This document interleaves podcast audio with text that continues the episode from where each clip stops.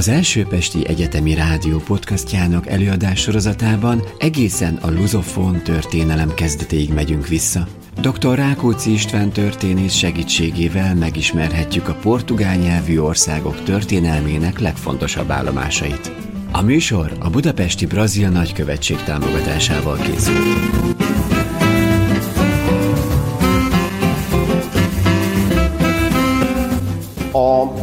Órán hatalmasat fogunk előrelépni. Mondhatni, paradigmát fogunk váltani. Óriási ugrunk előre. És ennek oka nem más, mint hogy a következő héten már október lesz, és mi meg, még meg sem alapítottuk Portugáliát. Ezért aztán szeptemberre már nem hagyhatjuk a dolgot, és tervem az, hogy a mai órán a rekonkistáról fogok beszélni, és ezzel szoros összefüggésben Portugália megalapításának a folyamatával. Mindjárt az első ellentmondás ebben a mondatban az, hogy a megalapításának a folyamata. Hiszen, ha valamit megalapítanak, azt általában egyetlen egy időponthoz, dátumhoz szokták kötni, Például Róma történelmében is, ugye az időszámítás egyik formájáról van ugyanis szó, azt mondják, hogy ab urbe condita, amióta megalapítatott a város. Ilyen értelemben számunkra nem adatik meg, hogy egyetlen egy dátumhoz kössük Portugália születését, sőt, mint látni fogjuk, ezek különböző szakaszokból állnak, különböző szinten nyeri el azt a függetlenségét, szuverenitását Portugália, amely önálló államisághoz köthető. De először is beszéljünk még visszatérő jelleggel a rekonkistáról, és elmondhatjuk, hogy amit a mai órán tervezünk, az az, hogy katonai, politikai és társadalmi értelemben is megpróbáljuk a keresztények uralta északot és a morkézen levő déli területeket összeérinteni. Sőt, majd ezeknek dinamikus változásaiból alapítani meg Portugáliát. Tulajdonképpen a rekonkista, amiről talán már az előző órán elmondtuk, hogy a konkistával állítható szembe, ugyanis a szó jelentése az, hogy rekonkista, visszavívás, visszahódítás, visszaszerzés, tehát ennek a szónak a jelentés tartománya igen tágas, és közjogi, katonai, demográfiai, vallási és társadalmi történeti oldalai, megközelítései egyaránt lehetségesek. Kezdjük először is a háború értelmében a rekonkistát értelmezni, és ha háború, akkor mindjárt tegyünk elé egy jelzőt, és mondjuk azt, hogy ez egy vallási háború. A szent háborúk mindkét oldalon aszimmetrikus dinamizmussal vívott csatáiról van ugyanis szó. Az, ami a keresztény oldalról keresztes szellem, az ugye a múrok oldaláról nyilvánvalóan a dzsihád, tehát vallási meggyőződésből vívott háború. Tulajdonképpen a morokkal való állandó konfrontáció az Ibér-félszigeten is megteremti az úgynevezett keresztes szellemet, akár úgy, hogy a portugálok is részt vesznek az első keresztes hadjáratokban, részesei ők is azoknak a keleti hadjáratoknak, amelyeket Jeruzsálem a Szentföld visszafoglalásáért, az alándok útvonalak biztosításáért indít a Respublika Krisztiána, a keresztény európai államoknak a, az összessége, és főként úgy is keresztes szelleműek ezek az Ibér-félszigeten vívott háborúk, hogy az eszközeit és a módszereit is, mármint hogy a keleti hadjáratok eszközeit és módszereit is adoptálják. Alkalmazzák a helyi körülményekre, a Mórok elleni harc így elsősorban és első megközelítésben nem más, mint a hit ellenségei ellen vívott olyan háború, amely jogos küzdelem. Általában nekünk ugye a felszabadítás, visszavívás, ugye a hódítással ellentétes szabadságfogalmak mindig pozitívat jelentenek.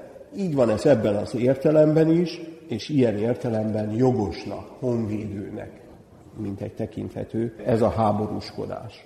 Másrészt pedig keresztes szellemű abban a vonatkozásban is, a rekonkista, hogy az egyetemes és a keleti a hadjáratokba indított lovagok több ízben, több alkalommal is részt vesznek az Ibér-félszigeti küzdelmekben. Így például hatszor jöttek a Szentföldre harcba indulók Portugáliában is, hogy úgy mondjam, egy kis edzésre, útközben ugyanis eltérítették őket eredeti szándékuktól, és Portugáliában maradtak egy-egy jelentősebb csata megvívásának az erejéig. Ezek közül a legjelentősebb Lisszabon visszavívása, Lisszabon visszavívására, visszahódítására, bevételére 1147-ben kerül sor, 1189-ben Alvor, így ahogy mondom, A-L-V-O-R, Alvor, elfoglalása, ugyancsak 1189-ben Szilves elfoglalása, 1109-ben Szilves újrafelmentése, 1197-ben már megint Szilves visszafoglalása, innen is jól látszik, hogy tulajdonképpen ez egy mozgó, dinamikus határ, amelynek a mentén a csaták zajlanak. És Szilves pedig jelentős volt, Szilve néven egyike volt azoknak a taifátus királyságoknak, amelyek különösen erősen tudták tartani magukat a mai Alentejo és Algarve határán. Végezetül pedig 1217-ben Alcácer du Sal felmentésében is, visszavívásában is részt vesznek külső lovagok, kívülről jött, külhomból érkezett, és eredetileg a Szentföldre tartó lovagok. Alcácer du Sal, Alcácer egyébként ugye várat jelent, gyakorlatilag sóvár, hogyha le akarjuk fordítani a szónak a jelentését. Ugye az arab al-Xárból származik, ugye az Alcázar erőd város, a szál pedig ugye sót jelent. Egyike azoknak a tevékenységeknek, a sólepárlás, amely jellemzi a délvidéki területeknek, a Jösdez alatt ugye az alentézsúi, algárvei tengerparti szakaszoknak a tevékenységét. Egy kiváló portugál költőnő gyönyörű szép sorokkal emlékezik meg Alcácer du Sálról, és azt mondja, hogy a meszelt falak súlya fehérje, és az ég kékje az, amely kifesti ezt a várost. Valóban egy igen festéri kicsi városka, Szádu folyó torkolatához közel. A dologban még egy érdekességet és még egy irodalmi vonatkozást szeretnék említeni. 1147 Lisszabon visszavívásának az éve. Bizonyára ismerik a Nobel-díjas portugál író, José de Saramago, akinek bizonyára ismerik a Nobel-díjas portugál író José Saramago, 1998-ban kapott irodalmi Nobel-díjat, az első irodalmi Nobel-díjas a Portugáliának. Volt még egy természettudós is, aki kapott a század első évtizedeiben ilyen kitüntetést, de ugye az irodalmi Nobel-díjat egy egészen különleges dolog, és ilyen értelemben az egész portugál nyelvterület megtisztelése volt, amikor José Saramago megkapta ezt a legnagyobb irodalmi kitüntetést. Sok történelmi művet írt, és ez alatt történelmi regényt, és meg is újította gyakorlatilag a történelmi regénynek azt a, azt a formáját, amely a romantika óta jelen van a portugál irodalomban, de Saramagoval teljesen új ízt kap. Ha kedvük támad olvasni, és lesz rá idejük, akkor lehet, hogy érdemes a Kolostor regényével, a Memorial du Conventuval megismerkedni, vagy éppen azzal a művével, amely Lisszabon város visszahívásáról szól, és ami egy roppant érdekes irodalmi játék valójában, egy fikciós játék, hiszen arról szól, hogy van egy, van egy lektor, egy a kiadókban erre rendszeresített, a kéziratoknak a gondozására hivatott szakember, akinek a kezébe kerül egy történelmi dolgozat arról, hogy hogyan vesznek részt a különböző elsősorban normand, francia, angol keresztes vitézek Lisszabon városának a visszavívásában. És a lektor fellázad, és egy deleátur nevezetű jelet vés föl arra a mondatra, hogy Lisszabon városában részt vettek. A visszavívásban részt vettek a külföldi katonák, és ezzel ellentétére fordítja gyakorlatilag az állítást, és azt mondja, hogy Lisszabon város visszavívásában nem vettek részt egyáltalán a lovagok, és innentől kezdve elkezdődik egy fikciós játék, tudják, ez olyan, mint Guy Bradbury-nek, meg az összes science fiction terzőnek azok a termékeny gondolati magjai, amelyeket elhintenek abban a vonatkozásban, hogy ha valamit megváltoztatunk a múlt folyamán, akkor a jövő sem lesz ugyanaz. Számos film, számos irodalmi feldolgozása van ennek is, és hát itt is, Lisszabon városában is van egy olyan időkapu, amelyen keresztül két szerelmi szál is szövődik, egy roppant élvezetes, izgalmas regény, a Lisszabon város ostromának története című Taramágú regény. Mi azonban nem rakunk dereátút, úgy, mint ugye a korrektor, a szövegre, és azt mondjuk, hogy igenis részt vettek külföldiek ezekben a vállalkozásokban. Említsük még meg azt is, hogy a portugálok is részt vesznek más az Ibér-félszigeten vívott jelentős csatákban. Így például 1212-ben Navas de Tolosa mellett vívnak meg olyan egyébként az egész Reconquista, spanyol oldalon Reconquista szempontjából jelentős ütközetet, amelyben a portugál csapatok is részt vesznek. Egy ugyanilyen szimbolikus nagy másik ibér ütközetben 1340-ben a szalávói ütközetben is kitüntetik magukat a portugál csapatok.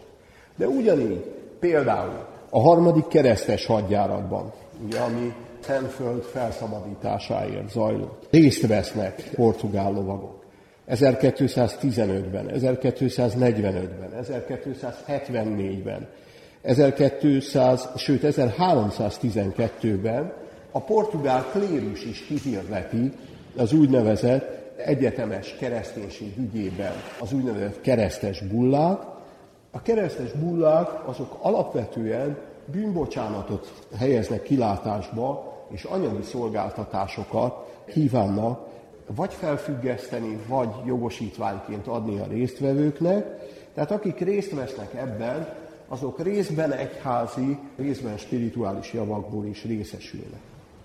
Mi az a harmadik elem, amely összefűzi a keleti keresztes hadjáratok szellemét, szellemiségét, gyakorlatát, eljárását, technikáját, az Ibér-félszigetén, a Portugáliával zajló visszavívással, elsősorban az úgynevezett lovagrendek, akikről ugye többet ismerünk, a keleti lovagrendek is, tehát a Jeruzsálem visszavívásáért küzdő pohorszokból alakul lovagrendek, megjelennek az Ibér-félszigeten, megjelennek a templomosok, megjelennek az ispotályosok, 1121-ben a templomosok, hospitalárius néven 1150-től, tehát már őket csak kevéssel követve megjelennek ugye az ispotályos lovagok is. De van egy másik mód is, az indirekt hatás, amelyel létrejönnek azok a harcos lovagrendek,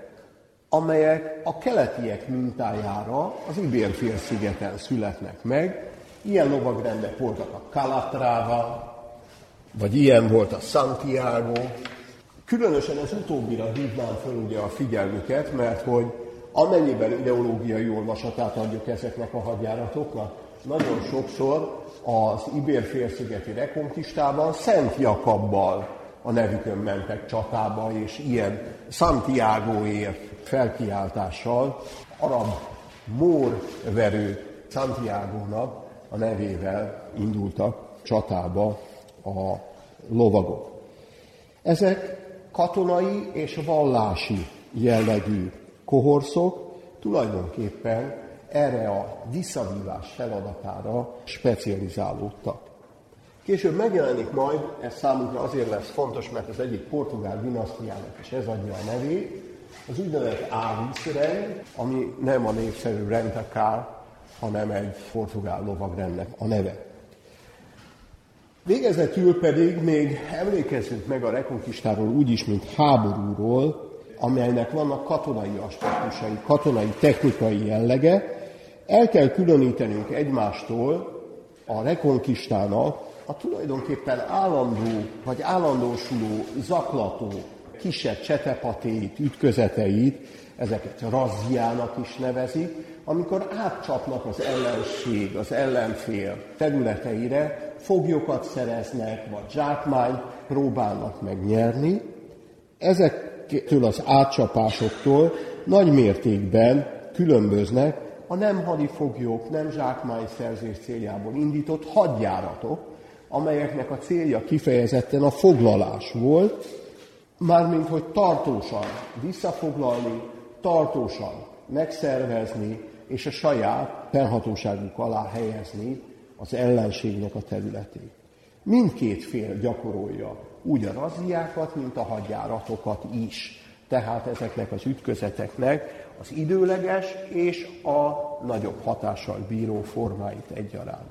Ha nem csak vallási értelemben tekintünk a rekonkistára, azt mondhatjuk, hogy egyre inkább nemzeti jelleget is öltő feladatáról van szó, a kereszténység azon sávjának, aki érintkezik közvetlenül a mórokkal. Tulajdonképpen a feudalizmus korára végig jellemző regionalitások, helyi hatalmak, új államiságok kialakulásának ez egy remek lehetőségét, remek apropóját adhatja, és egy nemzet föláll egy katonai cél mögé, és ilyen értelemben nyer egy partikuláris létből, egy kisebb létformából aztán önállóságot, sőt középhatalommá növi ki magát, ilyen Portugália esete is, mint látni fogjuk. Azonban még egy picit menjünk vissza, és azt mondjuk el, hogy a római kori Gallécia területén, ami a mai Galiza, ugye, a gallévóul beszélők földje, Először Galíza az, amelyik önállósodik, partikuláris jelleget ölt, hogy úgy mondjam, de ugyanígy önállósodik később Asturias, később a 10. századtól Leonnak nevezett királyságon belül egyre inkább egyedi vonásokat vesz magára, egyre inkább saját érdekeket érvényesít Galíza. Galízán belül is ebben a tágabb tartománynévben, hogyha úgy tetszik, egyre inkább önálló arculatot ölt, egyre inkább önállósodik az a terület, amely bennünket érdekel, és ez a Minyu és a Dóru folyók köze, mint előző földrajzi órán már ugye említettünk, a Minyu határfolyó, a Dóru pedig ugye Porto városának folyama. A Dóru és a Minyu folyók köze tehát Galizán belül, Galiza pedig Asturiason, illetve Leonon belül egyre inkább a rekonkista révén is önállósodik, és önálló érdekeket kezd el képviselni. Miért történhet ez meg? Elsősorban azért, mert egy berber lázanás tulajdonképpen védtelenül hagy egy sor várat, és a várost, és jó részt ez magyarázza, hogy első Alfonsz király idején olyan győzelmeket olyan tulajdonképpen váratlan győzelmeket szereznek a keresztény oldalon, amely lehetővé teszi, hogy Galiza teljes egésze a móroktól megtisztítva a keresztények kezére kerüljön. Tulajdonképpen akkor, amikor Galizát még ennek előtte a mórok elfoglalták, a történeti hagyomány szerint lakosainak jó része Asturiasba menekül, Innen származik egy olyan történetírói tétel, egy olyan látás, egy olyan nézet, amelyet én részben szeretnék a mai órán cáfolni. Ez a teória, amiről szól van, az úgynevezett ermamentu tétele, az olyan különböző dokumentumokban szereplő kifejezésekből, mint például desertus et incultus locus, vastitas eremi, vagy trahere terras ex eremo. Mindegyikben ugye az eremus, vagy az ermamentu kifejezés látható, és ez pontosan körülbelül annyit jelent, hogy elpusztulás, pustává, lakatlanná, kietlenné válása ugye a Földön. Nyilvánvalóan a háborús okokból. Na most én ugyanakkor azt szeretném mondani, hogy Galiza területe teljes egészében soha nem lehetett lakatlan, és teljesen észszerűtlen is meggondolnunk azt, hogy teljes mértékben elveszítette volna népességét, és mint egy újra telepítendő helyre kellene, hogy tekintsünk. Két dolog miatt gondolom ezt így, de most szeretnék egy zárójelben egy történetet elmesélni.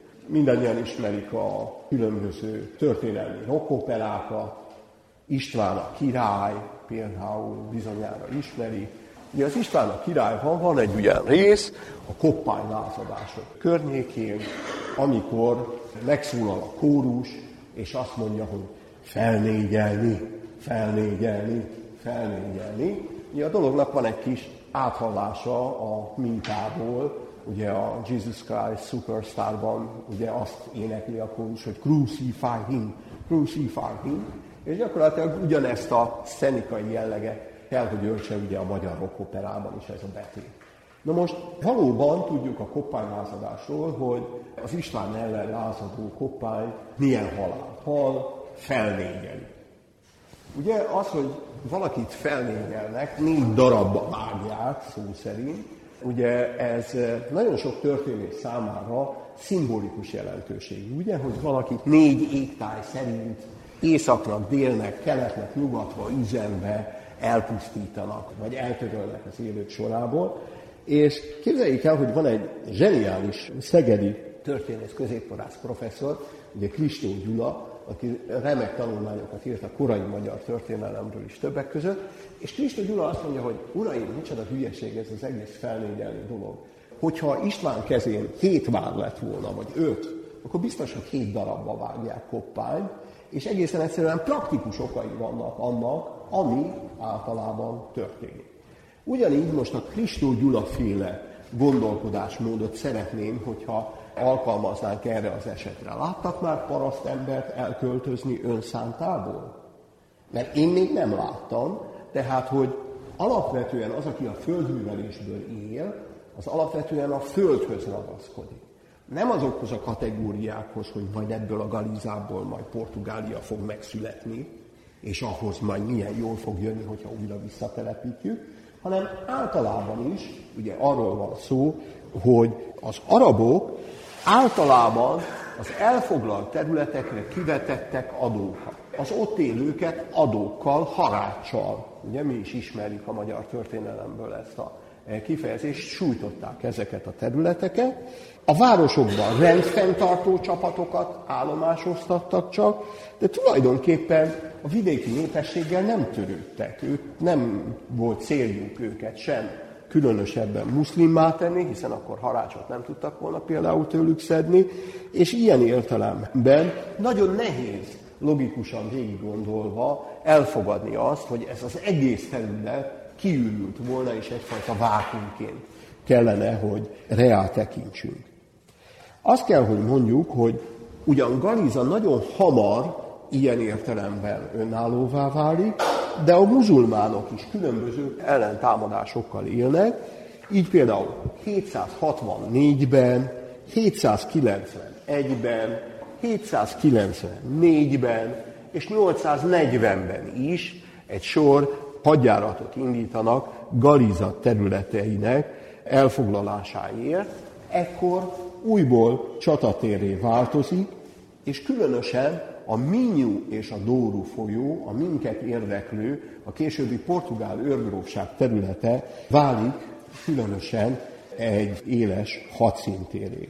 Tulajdonképpen a 9. század közepétől szerveződik meg ez a terület keresztény kézen, és a 9. században újra már az élet normális mederbe zajlik, alapvetően két város központ körül, az egyik Sáves, erről már beszéltünk, ez ugye a régi Aquae Flaviae városa volt, a másik pedig Portucale, Porto és a másik oldalon fekvő Gaia területe.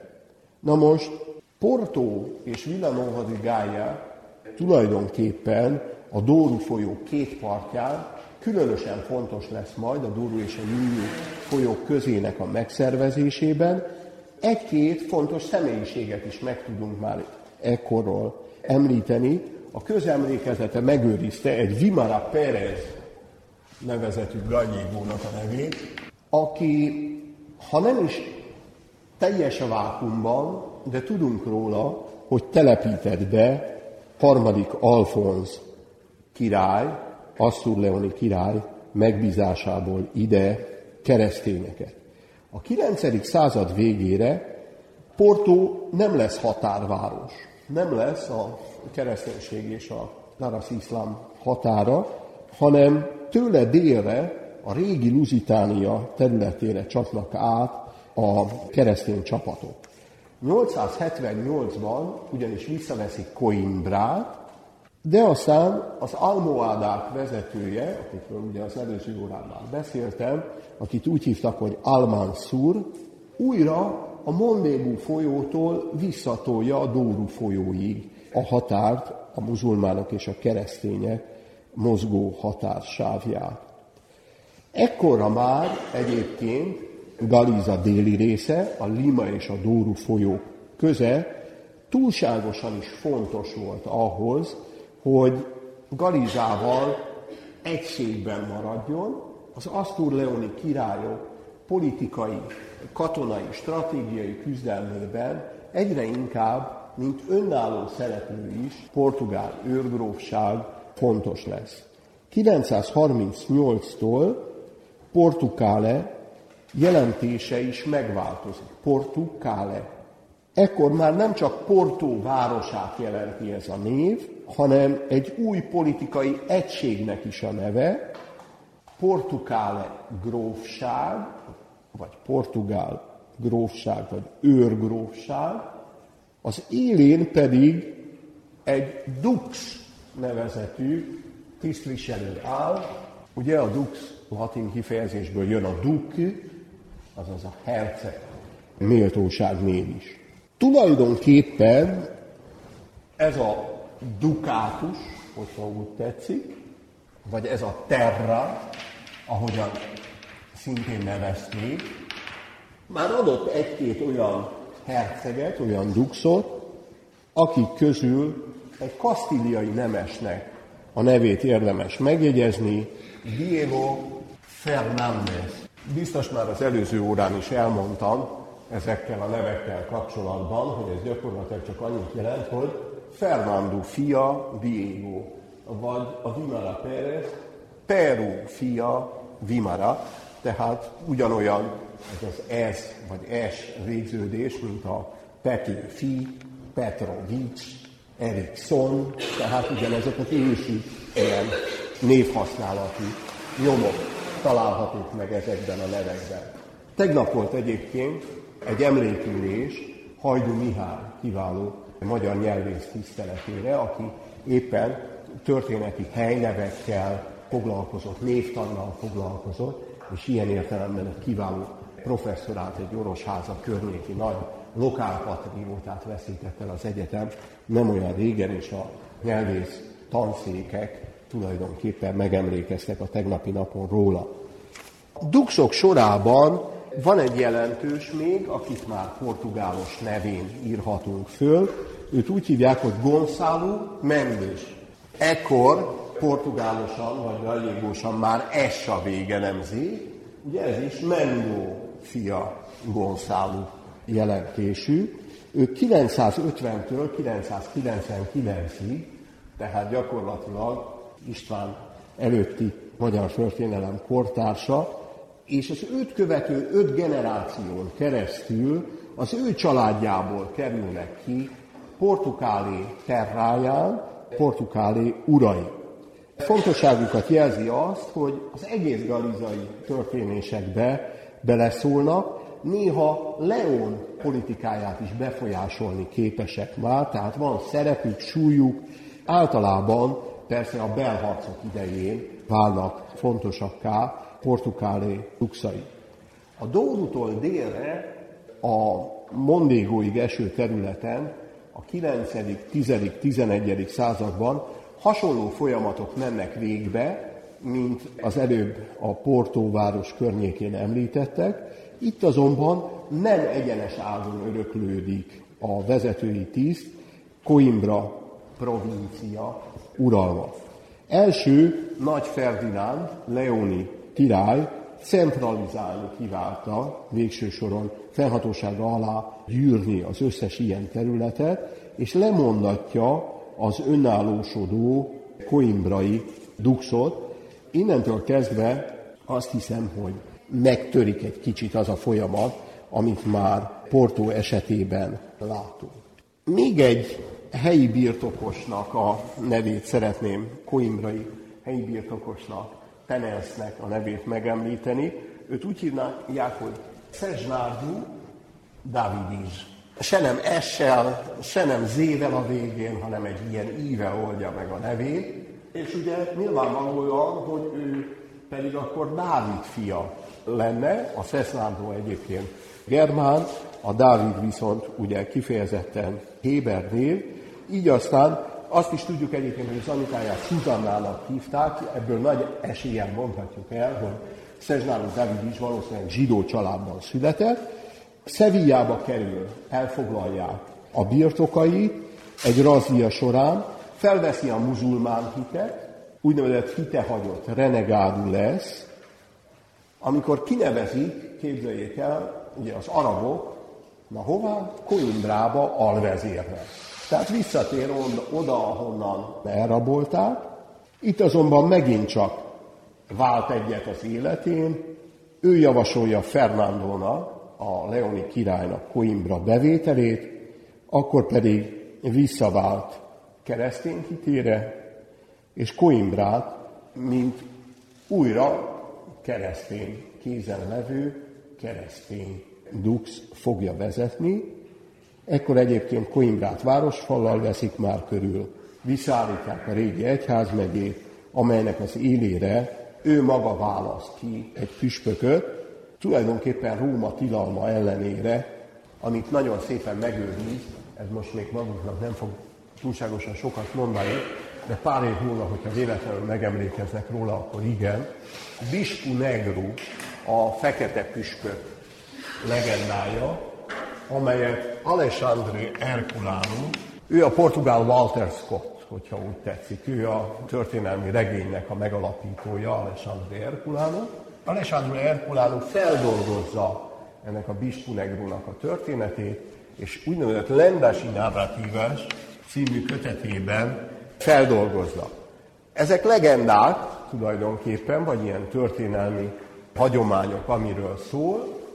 Érdekessége tulajdonképpen ennek a munkának az, hogy Alexandre Herculano nem csak író volt, hanem történész is, és ő az, aki egy nagy dokumentumgyűjteményt hoz létre, a Monumenta Historica Portugálié, amely dokumentumgyűjtemény, a 19. század gyűjti, rendszerezi Leopold von Ranke ihletésére tulajdonképpen a forrásait, egy nagyon fontos szerepet tölt be Erkulánú ilyen értelemben a történelemtudományban is, nem csak a, az irodalomban, de például maguk, akik még csak most ismerkednek a portugál nyelv alapjaival, nyugodtan kivehetik a könyvtárból a Lendezi narratívást, egy nagyon egyszerű, nagyon lecsupaszított, szinte tőmondatokkal élő elbeszélés forma, hiszen megpróbálja magukat a történeti forrásokat kezelni, általában is érdemes már ilyen korai szakaszában a portugál nyelvvel való ismerettségüknek olvasni. Ha nem ilyen egyszerűbb szövegű irodalmat, nem bűn lektűröket sem olvasni, krimiket, rózsaszín, leányregényeket, amiben persze nem baj, hogyha nem értenek szavakat, kifejezéseket, úgyis többször elő fog fordulni, a kontextus meg majd megmagyarázza. Tehát ilyen értelemben jó már így is treníroznunk magukat, vagy jó, hogyha képregényeket olvasnak, ez is nagyon jól tudja trenírozni kezdődő portugál, portugál nyelvüket. Mi viszont most egy nagyot lépünk, és elérkezünk ugye a 11.-12. századig, amikor ugye ennek a mozgó határsávnak az oldalán látjuk, hogy vannak mindig ilyen orvosi nyelv, azt hiszem szisztolénak, meg diasztolénak mondja ezeket a mozgásokat, összeszűküléseket és tágulásokat, amelyekkel a keresztények és a mórok uralta portugál területek gyarapodnak. Most azonban egy nagy áttörés fog következni, és megalapítjuk Portugáliát, és megpróbáljuk majd valahogy meg is védeni a móroktól ezt a Portugáliát. És ahogyan az óra elején említettem, nincsen egy olyan dátum, amelyhez köthetnénk szabályosan, de több dátumot azt azért fölírok a táblára, amely mind-mind egy-egy állomása Portugália függetlenségének. Az első ilyen 1128. 1128-ban Afonso Enriquez, és már ugye kórusban mondja, hogy hát, tudom, hogy kicsoda, hát ez a Henrik fia Alfons, igaz? Tehát Afonso Enriquez tulajdonképpen felkelést indít, és ő kezdi el kormányozni Portugália területét. 1137 a következő állomás, megköttetik az úgynevezett Tui béke. Tui egy fantasztikusan szép a Dórú partján fekvő kis páros település. Pezuda Reguától egészen Tuig hajózható a Dórú, és egy nagyon izgalmas hajóút egyébként megtenni ezt. A következő évszám az úgynevezett szamorai értekezlet, ami gyakorlatilag egybeesik a túi béke évével, és ezen már azt látjuk, hogy a portugálok pápai felhatóság alá törekednek, megpróbálják magukat pápai hűbéresi láncba helyezni el. Ezt a folyamatot nevezük egyébként enfeudációnak. Enfeudáció. Maga az a forma, ahogyan pápai jogfelhatóság alá helyezve magát egy terület, önállóvá válik. Nyilvánvaló, Magyarország is tulajdonképpen enfeudáció révén jön létre, az, amit ugye szokás tanítani, hogy Szilveszter pápa elküldi Istvánnak koronát, stb. stb. Gyakorlatilag ugyanez pápai jogfelhatóság alá, vagy hűbéresi vazalitása alá törekszik egy terület. Végezetül 1157 is egy ilyen időpont, ekkor egy hetedik Alfonz nevezetű kasztíliai uralkodó fog meghalni, és innentől kezdve eltűnik a császári cím használata, és végezetül 1179 tulajdonképpen a végpontja ennek a folyamatnak, amikor a Szentszék pápai bullát ad ki, amelyben elismeri az új állam születését. Eddig is láttuk, hogy a különböző kifejezéseknek milyen nagy súlya van, itt is bizonyos nüanszok jelentik az előrehaladást. Az uralkodással kapcsolatos titulusoknak ilyen értelemben nagy fontossága van. Ilyen értelemben a mi szerepünk az, hogy beszéljünk uralkodói címekről, illetve azokról a területekről, amelyeket ezek a hatalmasok vezettek. Kezdjük talán magával azzal a kifejezéssel, hogy rex, ami ugye királyt jelent, feltéve, hogyha nem éppen egy kutyának, mondjuk német juhásznak a neve, ami ugyancsak rendszeresen előfordul. Regnummal már ugye kevésbé találkozunk, és az igével, meg még kevésbé a regnáléval, ugye rex, regnum és regnare. Megnézzük, hogy a 11.-12. században az Ibér félszigeten mit jelentenek ezek a nem feltétlenül és mindig összekapcsolható fogalmak. Kezdjük talán a Rexel és a Reginával. Ezek ugye királyságok birtokosai, regnumoknak az urai, és ilyen értelemben a Rex és Regina címeket csak a tényleges királyok, királynők, illetve királyok esetében feleségei, illetve a tőlük született fiak viselhetnek. Például hatodik Alfonz, most vegyünk egy kasztíliai király, az azért Rex, egyébként mellesleg császár is, de alapvetően nem csak imperátor, hanem Rex, mert hogy királyfia és önálló, független állam királya, és mint ilyen kormányozza azt. Hatodik Alfonznak itt majd komoly szerepe lesz, mert hogy van két leánya, az egyiket úgy hívják, hogy Urráka, a másikat meg úgy hívják, hogy Taréza, Teréza. Urráka lánya azért Regina, mert hogy egy királynak a lánya, de azért is, mert egy királyság birtokosa is, szemben Terézával, vagy Terézával, vagy Tarézával, aki azonban csak és kizárólag azért Regina, mert hogy hatodik Alfonznak a lánya. Amit most fogunk megnézni, az tulajdonképpen nem más, az a politika történeti folyamat, amelyből Portugáli területén Duxból hogy lesz valaki Rex? Hogyan lesz valaki infancból, princepsből, Rexből igazi uralkodó Portugália területén, amely ebben az időszakban kondátus.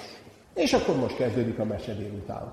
Mert hogy délelőtt ilyen korai órában nem illik mesét mesélni, és nekünk meg mégis politika történeti van, és ilyen értelemben azt kell elmondanom, hogy egyszer volt, hol nem volt, volt egyszer egy burgundi Henrik nevezetű lovag, és ennek a Henriknek köszönhető tulajdonképpen Portugália születése, és tulajdonképpen a keresztes háborúknak köszönhető egyáltalán, hogy ő megjelenik az Ibér félszigeten, és rokoni kapcsolatainak egyáltalán, hogy közel az, az Ibér félszigethez. Történik ugyanis, hogy alapvetően azok a másodszülött fiak, akiknek nem jut ilyen értelemben birtok, akiknek nem jut ilyen értelemben cím, rang és örökség, azok nagyon mobilisak, nagyon gyorsan hajlandók a helyzethez adaptálódni, és így fölszerzés, birtokszerzés, dicsőség szerzésének a reményében egy sor olyan másodszülött fiú érkezik, elsősorban francia, frank területekről, az Ibérfélszigetekre, hogy részt vegyen a morok elleni háborúban. Az egyiket úgy hívták, hogy Raimundus, vagy Raimundu. Ő 1086-ban érkezik először az Ibérfélszigetre, 1086-1087-ben dokumentálható, hogy részt vesz ezekben a háborúkban, és 1090-ben már kifejezetten másodszori jövetele alkalmával már házassági célokkal érkezik az Ibér félszigetre. Ugyanis Raimundus feleségül veszi Urrakát, és addig is, amíg öröklik majd hatodik Alfonso királynak a trónját, megkapják Galizát birtokadományként. Galizában az a jogcím, amelyen birtokolják ezt a területet, egy kicsi visszalépés, tenens, de egy másodszülöttnek ez is egy hatalmas nagy nyereség. Történetesen Raimundus nem felejtett el háborúskodni házasságkötése után sem. Tehát ilyen értelemben roppant aktív. A módellenes küzdelemben és a Tézsú vonaláig, tehát gyakorlatilag Lisszabonig elkalandozik, Santarént viszonylag hosszú időre el is foglalja, Lisszabonba csak becsap, szembeszáll a Badahozi tulajdonképpeni muzulmán király, Taifátus királynak a hívására az almorávidákra. Ennek a tevékenységnek a révén ugye megkapja Portugálét a Minho és a Dóru folyó közé, valamint megkapja Coimbrát, ugye a Mondego folyó partján, tehát gyakorlatilag az Ibér-félsziget egész nyugati sávján ő tekinthető az Úrnak, Igen ám, de hatodik Alfonz úgy gondolja, hogy ez már túlságosan nagy hatalom, és ilyen értelemben nem ártana korlátozni a vejét. Erre remek alkalom nyílik akkor, amikor Raimundus szól a unoka testvérének, ennek a bizonyos Henriknek, hogy figyelj komám, te hát itt olyan jó földet lehet szerezni, meg dögös nők is vannak, és hát Terézát ilyen értelemben el fogja venni, és már egy másik házassági gyűrű jel is ide kerül a táblára, és ide írjuk ugye a Henrikus nevét. Tulajdonképpen Raimundus, az unokatestvér, kell, hogy lemondjon arról a területről, amelyet ugye 1096-ban a házasságkötés után Henrik kap meg, családja leszármazottai részére is. Hatodik Alfonsz azt mondja, hogy ezt a határságot, ezt a határterületet közvetlenül Henrikusnak kívánja adni. A dokumentumokban úgy szerepel, hogy pro sua hereditas, azaz örökletes formájában, örökletes formában családja leszármazottai számára is biztosítani kívánja ugye Apósa ezt a területet számára. 1109-ig, addig, amíg 6. Alfonz meg nem hal, nincs is semmi gond. Tulajdonképpen mindenki tartja a vazallusi esküjét, Henrikus Raimundusnak és a 6. Alfonznak, Raimundus ugyancsak 6. Alfonznak, tehát nincsen semmiféle gond.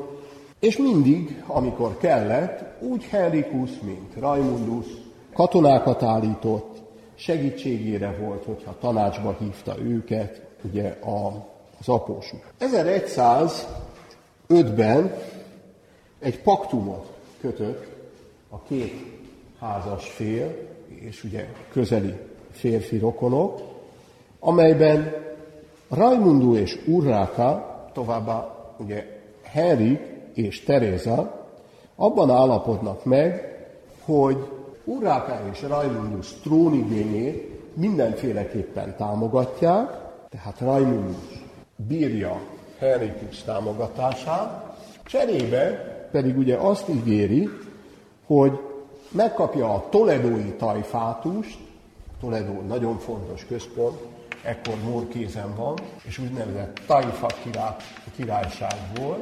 Megkapja a toledói tajfátust, és a város kincseit is, ha nem sikerülne ez a hadi vállalkozásuk, amelyel Toledót akarják bevenni, akkor pedig azt mondja, hogy megkapja Henricus Galizát. Gyakorlatilag kompenzálják, akkor, hogyha nem jár hadi szerencsével. Nem, hogy hadi szerencsével nem jár, hanem 1107-ben elköveti azt a borzalmas, vakmerő és ostoba tette Rajmundus, hogy meghal. Nem jó dolog meghalni, kevésbé ilyen kusza környezetben. Ráadásul ugye Afonsunak van egy fia is, akit Sansu néven ismerünk, őt is gyorsan meghalasztjuk, jó? Ő 1108-ban, ugye Raimundus, hol vagy Raimundus, itt vagy, te is kapsz egy keresztet, és ugye ide írjuk, hogy 1107-ben ők ketten lelépnek a színről. Nagyobb zűrzavar és belső bonyodalom akkor támad, amikor 1109-ben hatodik Alfonz is meghal. Na ez aztán végre borítja a belső egyensúlyt a családon belül és az öröklés rendjében.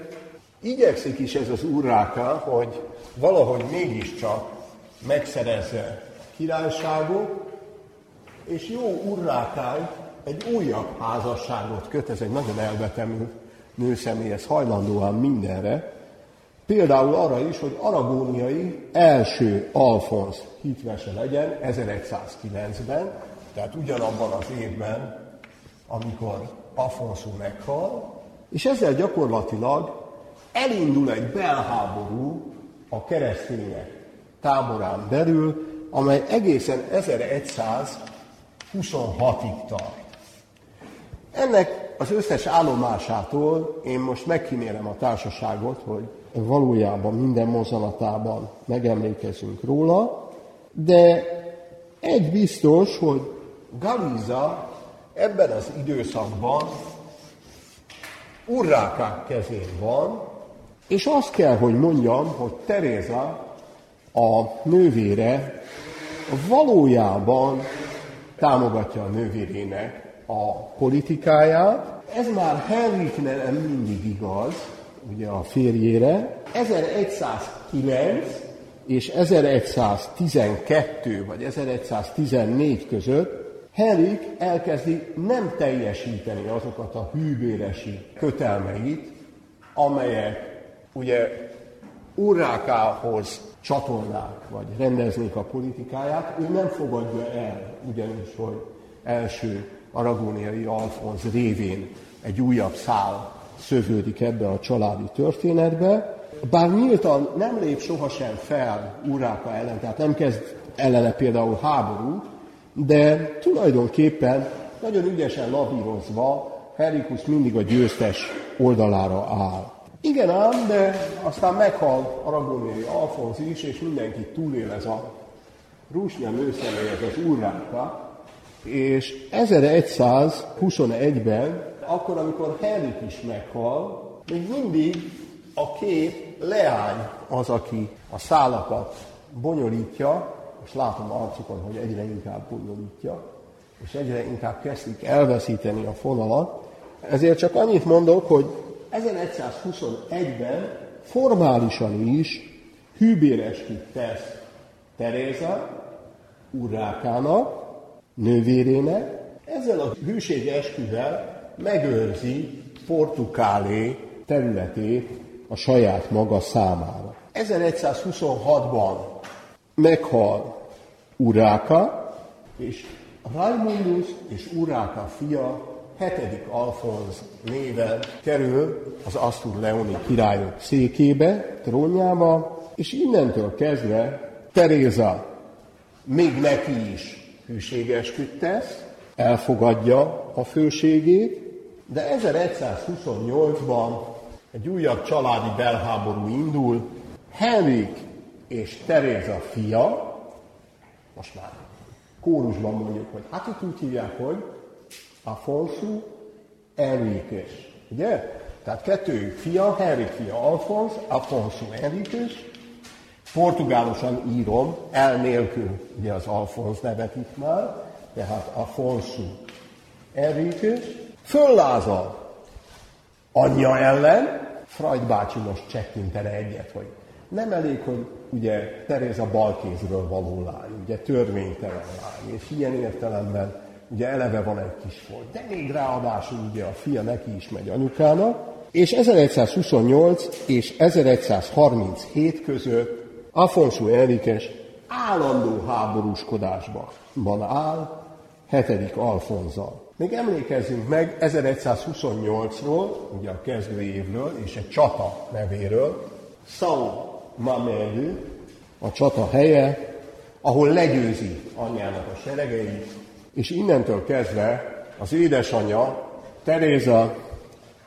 Galizában keres menedéket, oda vonul vissza, ne nagyon sajnálják, mert egy Peresdi Tráva nevezetű gallégó kegyencével menekül el, ilyen értelemben a fiúban erkölcsi méreg is for, ugye anyjával szemben, de bennünket sokkal jobban érdekel az, hogy innentől kezdve a már előbb fölírt kronológia alapján előbb egyfajta kormányzóságot szerez meg, 1128-tól Portugálé felett Afonso Enriquez, a Tui békével 1137-ben megőrzi Portugália önállóságát. A szamorai értekezleten ugye elindul az enfeudáció folyamata, és akkor, amikor 7. Alfonz 1157-ben meghal, gyakorlatilag megszűnik a császári cím, amely valójában az Asztur-Leoni és később kasztíliai beavatkozásoknak a, a jogalapja.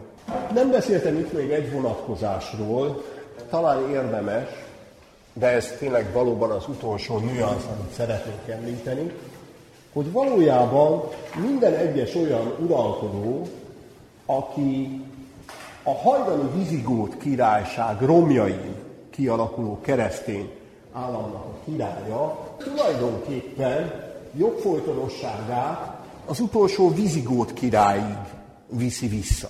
Ugye? És ilyen értelemben a legpitiánerebb porfészek uralkodója is, hát veszi magának a bátorságot, hogy ilyenfajta címeket használja, hogy Tócius hispániai imperátor, egész hispániai császára és egyebek. Ezeknek nincsen realitása, ugye az imperátor, amit magyarra császára fordítunk, ugye az a királyok királya, az egy köztes instancia, és ilyen értelemben a feudális vazalusi láncnak az egyik csúcsa. Na most, hogyha kiesik ez a szereplő, akkor nyilvánvalóan a pápa, akik között egyébként is ugye az investitúra háborúról bizonyára hallottak, tanulták, ugye van egyfajta küzdelem a világi és, a, és az egyházi hatalomnak a fősége, a rivalizálása, illetve megmérettetése zajlik ezzel párhuzamosan, lép be az imperátor helyére, és a tőle induló vazallusi lánc legitimé tudják tenni ugye a hajdani imperátorok alatt levő rexeknek, királyoknak is azt a törekvését, hogy az általuk kormányzott terület teljes mértékben független legyen hajdan volt imperátorok függőségi láncától.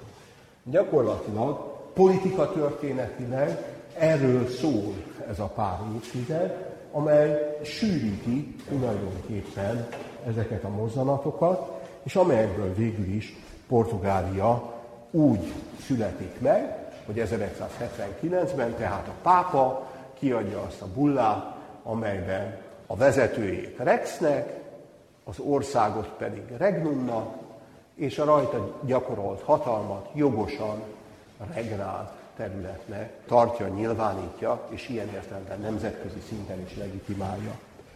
Hurrá, hurrá, hurrá! Megalapítottuk Portugáliát. Fantasztikusan nagy dolgon vagyunk túl, mert ezek után már nem kell előzményekről beszélnünk, nem kell örökségekről beszélnünk, hanem beszélünk egy dinamikusan még tovább növekvő Portugáliáról, hiszen ugye most még csak 1179-ben vagyunk, Lisszabont már 1147-ben visszavette Afonso Enriquez, ugye a móroktól, de a legdélebbi területe Portugáliának még nem került keresztény felhatóság alá, sőt, még ezt az egész területet is meg kell szervezni, organikusan fel kell építeni, és erről fogunk beszélni a következő órán, a feudalizmus korának Portugáliájáról, azokról a sajátos jegyekről, amelyeket a portugál feudalizmus visel magán.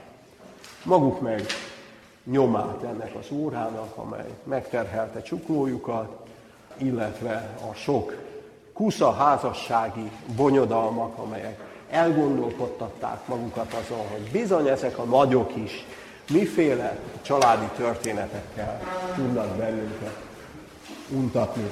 Köszönöm a figyelmüket, viszontlátásra!